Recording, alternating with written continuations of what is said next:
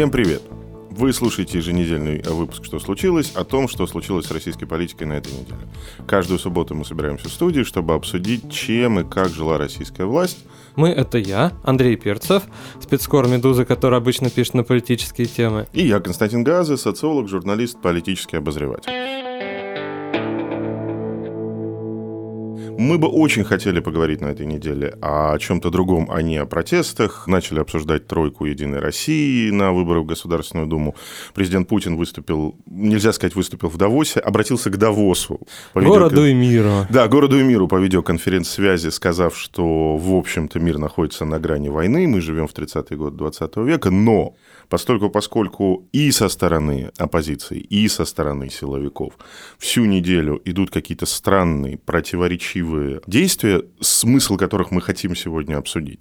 И также, поскольку, поскольку на воскресенье 31 января оппозиции снова заявлены протестные акции по всей России, мы дальше поговорим чуть подробнее о том, где они заявлены и как это меняет всю ситуацию, мы вынуждены снова начать говорить о протестах. Да, потому что по итогам протестов 31 января, возможно, какие-то из обсуждаемых событий, которые планировались, например, да, и которые стоило бы планы какие-то обсудить, они обнулятся, да, скажем, да. модное слово.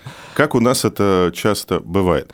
Хорошо, давай начнем с самого сложного. Мы с тобой продвигаем очень простую идею о том, что ребята больше Навальным и оппозицией внутренняя политика кремлевская не занимается, им занимаются силовики.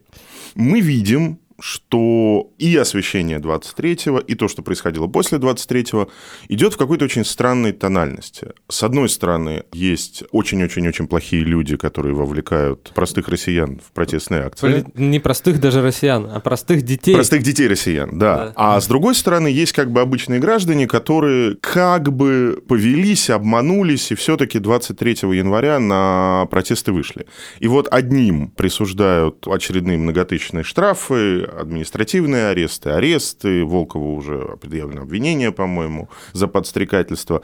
С другими вроде бы как бы идет какой-то гуманизм. Как ты считаешь, вот э, арест блогера Кости Киевского, арест э, чеченского юноши, известного в интернете как Берсерк, на два месяца, гуманизация или не гуманизация? Ну, такая как бы показная гуманизация, мне кажется. То есть, наверное, это, опять же, кто это показывает нам? Мы видим неких извиняющихся людей, того же киевского, там девушка украинская, которая... Да-да, кстати, обратите внимание, никогда внутренняя политика не записывала ролики с извиняющимися за участие в протестах, например, в 2019 году граждан. Не да. было такого. Не ну, было. Это прям новизна. Это действительно что-то такое, да, чего так, мы не так, видели такие раньше. как бы съемки, да. Ну, то, что это почерк силовиков, наверное, мы можем вспомнить дело дело Ивана Сафронова, его, конечно, не заставляли извиняться, но зато показали, как его берут, как сопровождают машину, да. Да, как говорили в эпоху тотального телевидения, live coverage, да, то да. есть вот силовики наконец-то дали нам live coverage э, ну, своей они, работы по борьбе они с это любят, да. Они это любят, Вспомним да. Хорошавина, Фургала же показали, как бы, как Да, да, вот арест, арест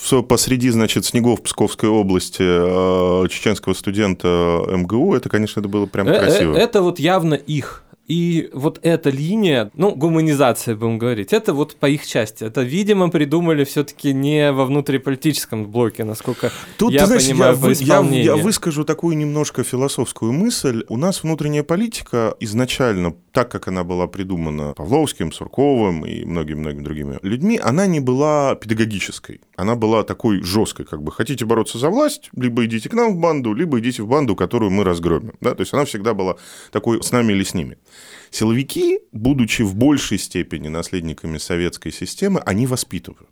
И да, вот профила... в этом профилактика, профилактика да, да, вот в этом во всем чувствуется какой-то безумный, совершенно макабрический педагогический пафос, да, что мы не только спасаем молодежь от э, Навального, но еще ее и немножечко перевоспитываем. Ну да, и получается, что ведь, например, болотное дело, московское дело, да, которое все-таки, наверное, их вот сопровождение, да. Там, там не было, никто публично. не просил у Баронова извиниться, если да. я ничего не путаю. А... Мария Баронова это героиня, одна из героинь протеста в мае 12 Ныне года. Ныне сотрудница Russia Today. Ну, а... Слушай, у всех тут биографии в этой стране такие, что кто бросит в нее камень. В отличие от болотного и московского дела, когда в принципе сама пропаганда, ну, особо вот, ну, публично не обставляла ни силовая, да, ни сурковская, в кавычках, традиционная. Пропаганда. Да-да-да. Задержание людей, процессы. Ну, вот есть некие провокаторы, кого-то забрали. Ну, то есть традиционная пропаганда об этом молчит. Да, то есть тради- традиционная политическая пропаганда говорит о том, что как работают спецслужбы, это дело спецслужб, а мы вам покажем этих э, мерзавцев в зале суда. Ну, или их вообще и не показывали. А может, и не покажем, да. Да. Ну, кого там по итогам Болотно? Вот Удальцов на деньги грузинской мафии организовал протест. А остальные это без имен, и вроде как никто вот не пострадал, да, а потом выясняется, что кого-то выхватили силовики и рандомно из толпы, я просто сам это видел, да, и потом человек попал под дело за якобы сопротивление, это на Болотной. Московское дело, да, это что мы вспоминаем? Стаканчики, человек рядом стоял, вообще просто вышел из метро. Ну да, как бы- а многие, кто пошел колонной до ФСБ, дошли до ФСБ спокойно летом Да, и ушли просто потом по Какая-то страшная машина, а все равно ведь есть СМИ, которые об этом пишут, да? И Ну вот, кстати, я хочу сказать... выхлоп-то нехороший. Берут невиновных за стаканчики. Не. А тут как-то по-другому. Этот урок они усвоили. За что посажен Киевский? Разбили машину Напал ФСБ. на оперативную машину ФСБ. Ну а что? Ну, это странно. Ну, а что делать? Да, там... А что ему, эталонное усиленное питание Да, там украинская девушка отняла там этот жезл, да, там у ОМОНовца. Ну Зачем? что это? Ну, ну Зачем? типа для, для города. Там кадры показали, что она вот, там, Гордится это же жезлом. видео, да. Окей. А потом извинилась. Э, Уже не гордится там. Окей, подлая, нельзя так сказать, но полицейская гуманизация с очень-очень большой долей такой вот старой, доброй, воспитывающей гражданина, подданного полицейщиной.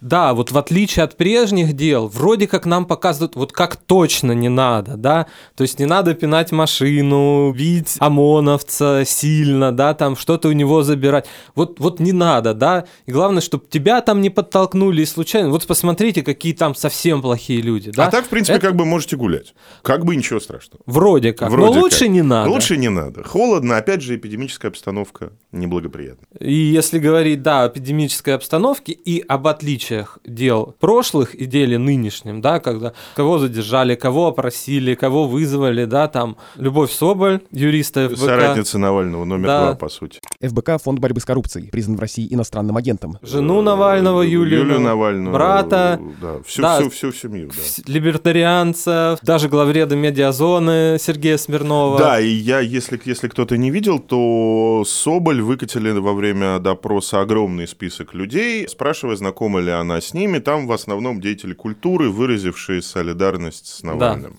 Вот. И само-то дело, оно ведь не о массовых беспорядках, да, не о, не, не знаю, там, нападениях. дела-то там. большого нет пока. Подожди, Ну, все-таки зачатки- большого, большого дела пока нет. Это важно. Большого дела пока нет. Мы не понимаем. Большого дела нет, но есть некие зачатки чего-то, да? Чего-то, да. Что больше похоже на дело о подстрекательстве, а не на дело о массовых беспорядках. Но статью-то ты помнишь? Это статья 236 новенькая. Новенькая, новенькая, новенькая. Да-да-да.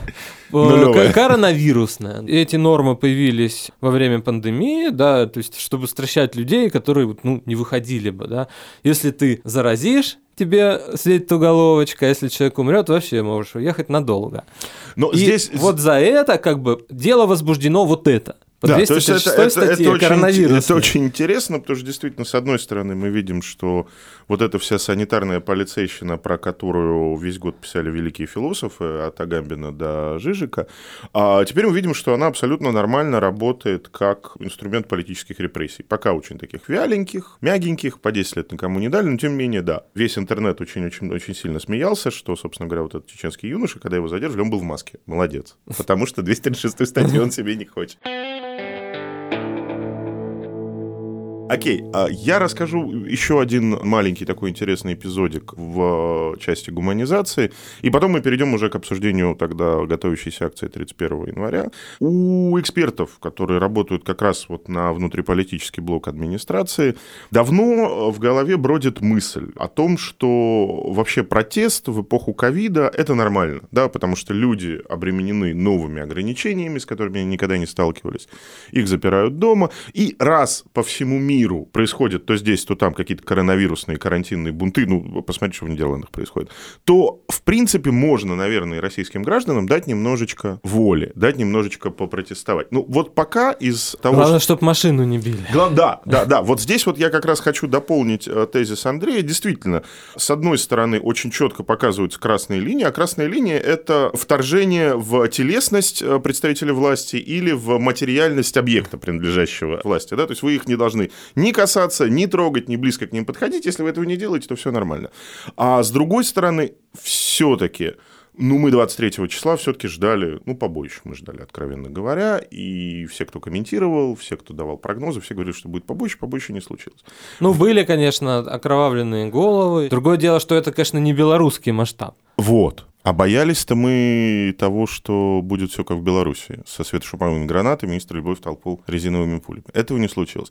Вопрос, это потому что умные мудрецы из админки считают, что людям а, из-за коронавируса нужно дать немножко побегать по улицам, потому что силовики считают, что надо выдергивать зачинщиков, а остальные это как бы обманутые граждане. Это пока вопрос открытый, мы на этот вопрос ответить, в общем, не можем пока. Не очень понимаем. Не можем, да. Тем более, ну, в принципе, это может быть некий дух времени, да. То есть, Общая гуманизация, да. Ну, что-то вот вы там делаете, да, там, может, просто вот повезло, да, что не произошло некого вот как бы соединения каких-то обстоятельств с той и с другой стороны, которые, ну, в общем-то... Окей, перед тем, как перейти к 31-му... Побоищем не привели. Давай, давай, коротенько 23 подытожим. Я свою скажу позицию. Это, конечно, переломный момент в том смысле, что это большая массовая протестная волна, которая поднялась в связи с фигурой президента Путина. Первый раз не в связи с фигурой кого-то из его приближенных, не в связи с, э, это мое убеждение, не в связи с каким-то гигантской симпатией так называемого гражданского общества к Алексею Навальному, а в связи с бесконечной, очень большой усталостью граждан России от э, президента Российской Федерации, который президентом уже является, простите, пожалуйста, 16 лет, а сидит там наверху уже 20. Поэтому в этом смысле это, конечно, переломное событие. Но второй мой тезис такой. Система это событие более или менее пока проживала. Да, она будет еще какое-то время отплевываться, да, она будет применять вот эти вот новые тактики, да, кажется, силовики выглядят, по крайней мере, более эффективными, чем внутриполитические менеджеры. Ну, действительно, все извиняются, как бы дела возбуждаются, люди извиняются, дети дома и девочку в толпе нашли, да, все как бы хорошо. Но в историческую хронику этих 20 лет, мне кажется, события 23 января попадут.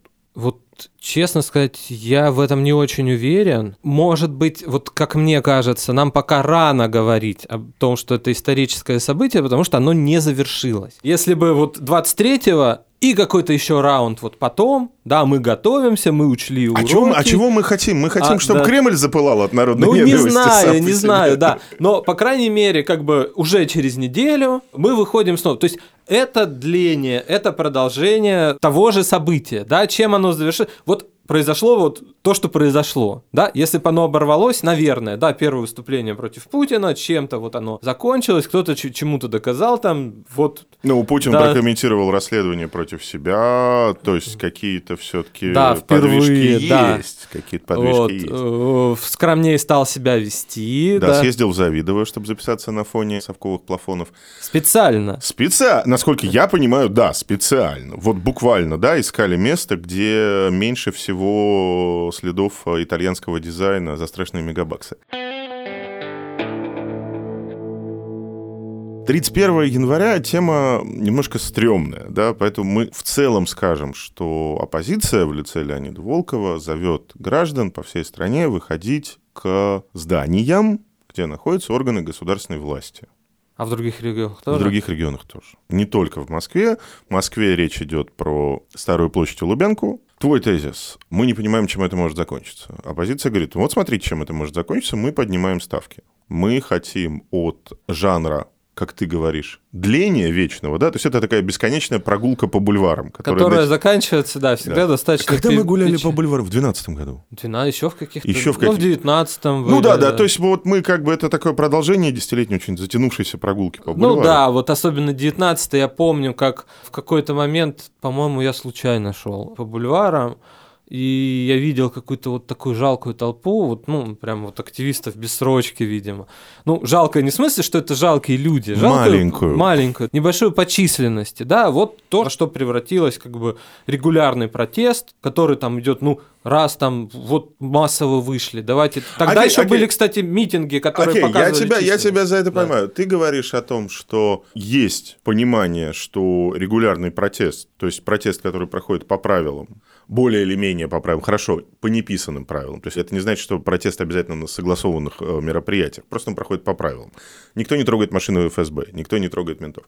А получается, что этой тактикой теперь уже оппозиция недовольна. Если они говорят о том, что нет, давайте повышать ставки, давайте выходить к э, органам государственной власти. Они видят какой-то эндгейм? Ну, логично же, да, наверное, что надо что-то завершать, да? А завершать, ну вот как, как, Э, какая- Ну, как бы, видимо, дление это да, они тоже не хотят. Они тоже не хотят да, длить. тление, дление, да, вот этого всего.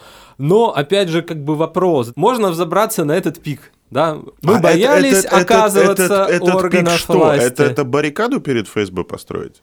Просто с моей точки зрения, это заявка на то, что у них есть по всей стране, я не знаю, минимум 200 тысяч человек, которые настолько мотивированы на участие в протесте, что готовы выйти к органам государственной власти. А по факту, как мне кажется, 31 просто ничего не будет. Ну, то есть будут какие-то люди, которые попытаются прорваться к Старой площади.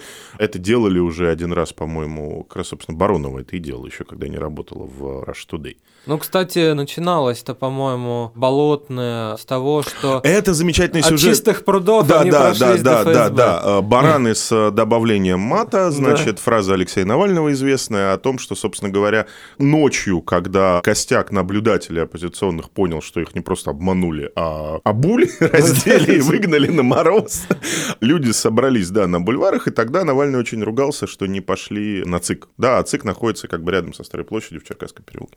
Это не похоже на endgame.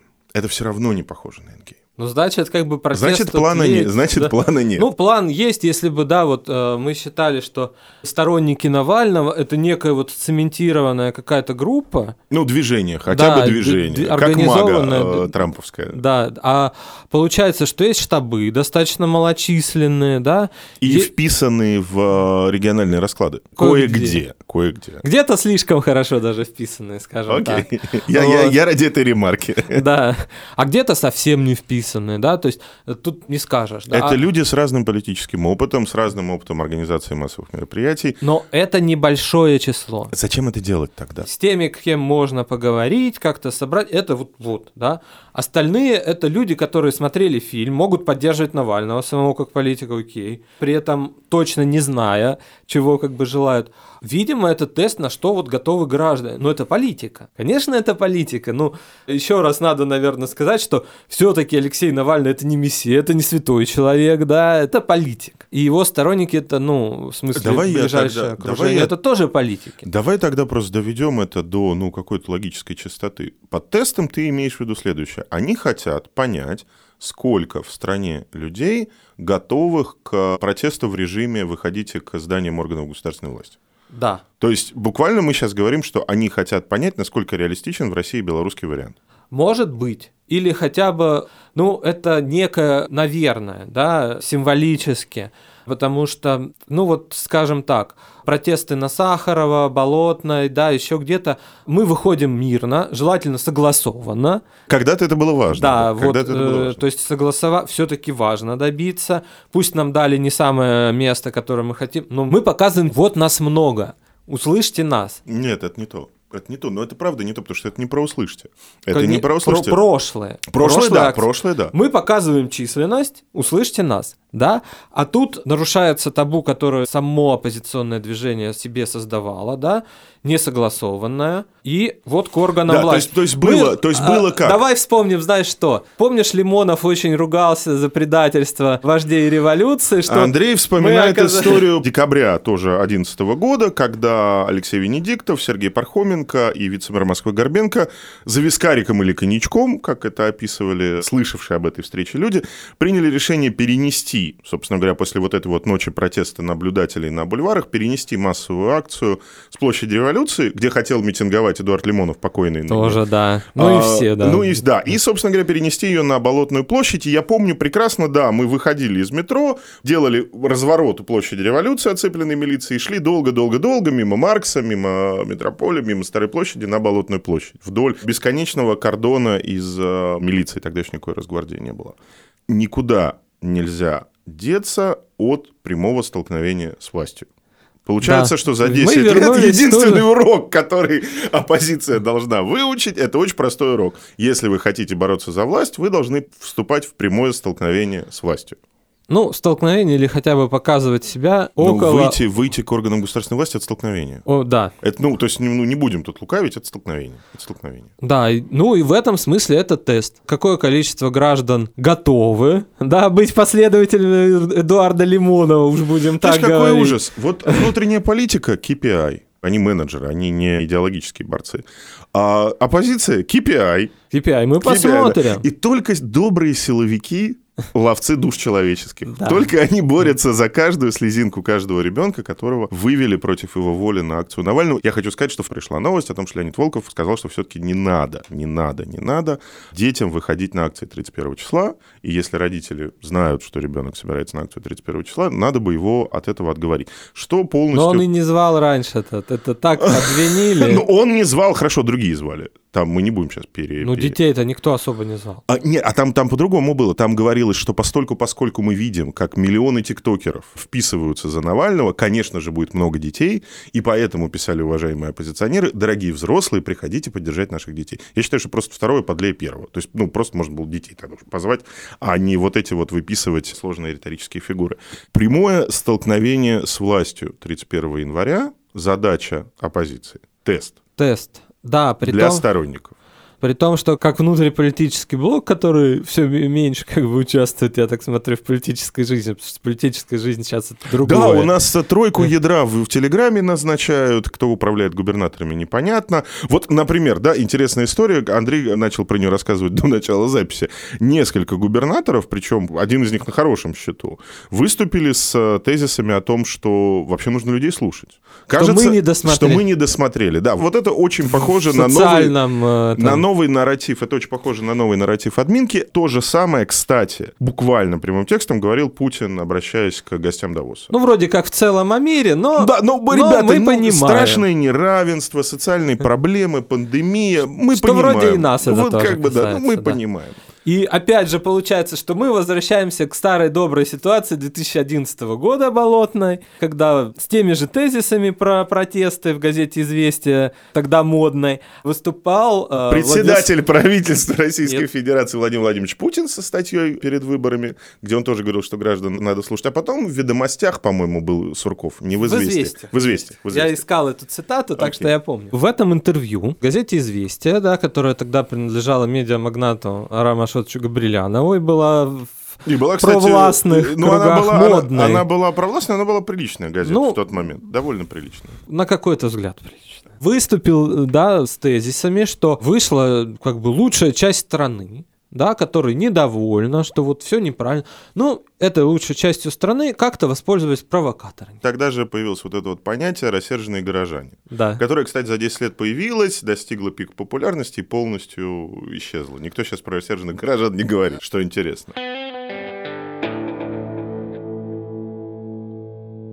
Резюмируя, получается так. Россия, 2021 год, 10 лет спустя после Болотной, Мы пришли к тому мы же. пришли к тому же самому повороту. Причем мы пришли к доболотной ситуации. Да, да, да. Мы пришли к тому же самому повороту, который тогда, 10 лет назад, был пройден в сторону мирного протеста, согласованных акций и желания людей, которые недовольны властью, просто власти показать, что они есть. Ну, Оказалось, и некоторых уступок со стороны власти, которые потом, правда, были опять же обнулены. что это значит? Теперь вот как бы вот уже перед самым концом, что это значит? Это значит, что революции не делаются мирным протестом. Это значит, что 10 лет мы занимались не тем, и нужно было в 2011 году сразу идти на Красную площадь. Или это просто значит, что Навальный, имея на руках значительное количество козырей, его отравили, он выжил, он вернулся и так далее, и так далее, хочет все-таки снять банк, продолжает хотеть снять банк. Мы этого не знаем. Мы Мы, не можем обсудить, наверное, кратко каждую из этих историй, Но на самом деле мы не знаем. но мы не знаем, да? Окей. Просто мы можем зафиксировать, что, ну вот сейчас протестное движение вернулось к ситуации как бы до болотной, да? Мало ли, да, соберись люди на площади революции, к чему бы это при пересчету голосов, к отмене А Пошли бы, результатов пошли бы люди ночью на ЦИК да, в, в выборов, ночь выборов. в Госдуму, да, там, а, и, либо власть бы так напугалась, что, как бы, ну, в довесок к этому вернули бы выборы губернаторов, но в нормальном виде, да, там, сделали бы э, упрощенную регистрацию партии, не стали бы децимировать там партии Навального, это мы не знаем. То есть, может быть, он же тоже был мирный протест, просто вместе вот где хотели, да, вот близко, да, вот мы около Кремля, что вы там думаете? Мы не знаем, но все вернулось к этой ситуации, как бы, и власть тоже вернулась к этой ситуации. На этом, наверное, мы вынуждены попрощаться. С вами были Андрей Перцев, Константин Газа. Вы слушали субботний выпуск «Что случилось с российской политикой» на этой неделе. Мы выходим каждую неделю по субботам. Не забудьте подписаться на наш подкаст. Мы есть на всех стриминговых платформах. Пока вы ждете наш следующий субботний эпизод, который, я надеюсь, уже не будет связан с протестами, а будет связан с чем-то другим, обязательно слушайте ежедневные выпуски э, «Что случилось с Владиславом Гориным», о новостях, которые еще долго останутся важными. Нам понравился разговор с э, Львом Гудковым о том, сколько на самом деле в России протестующих, недовольных, сторонников Путина, противников Путина, и почему не нужно верить э, Кремлю, который кивает на социологические опросы. Еще один сюжет, который мне очень понравился, выпуск э, еще в 2020 году правительство начало регулировать цены на еду. Собственно говоря, о макарошках, сахаре и масле. И о том, что... по-флотски. Да, и о том, что цены вообще на самом деле растут просто по-скотски, несмотря на то, что инфляции у нас в стране нет. Не забудем еще один выпуск пятничный о том, как внутриполитический блок администрации президента работал и работает в интернете, да? Это очень Насколько интересно, он, это очень э, интересно. они как бы реально властители думы, чем они действительно занимаются. Спасибо большое. Пишите, что вы думаете, нравится, не нравится, о чем мы можем еще поговорить. И задавайте нам вопросы по электронной почте. Подкаст собачка медуза.io. Спасибо. Пока. thank you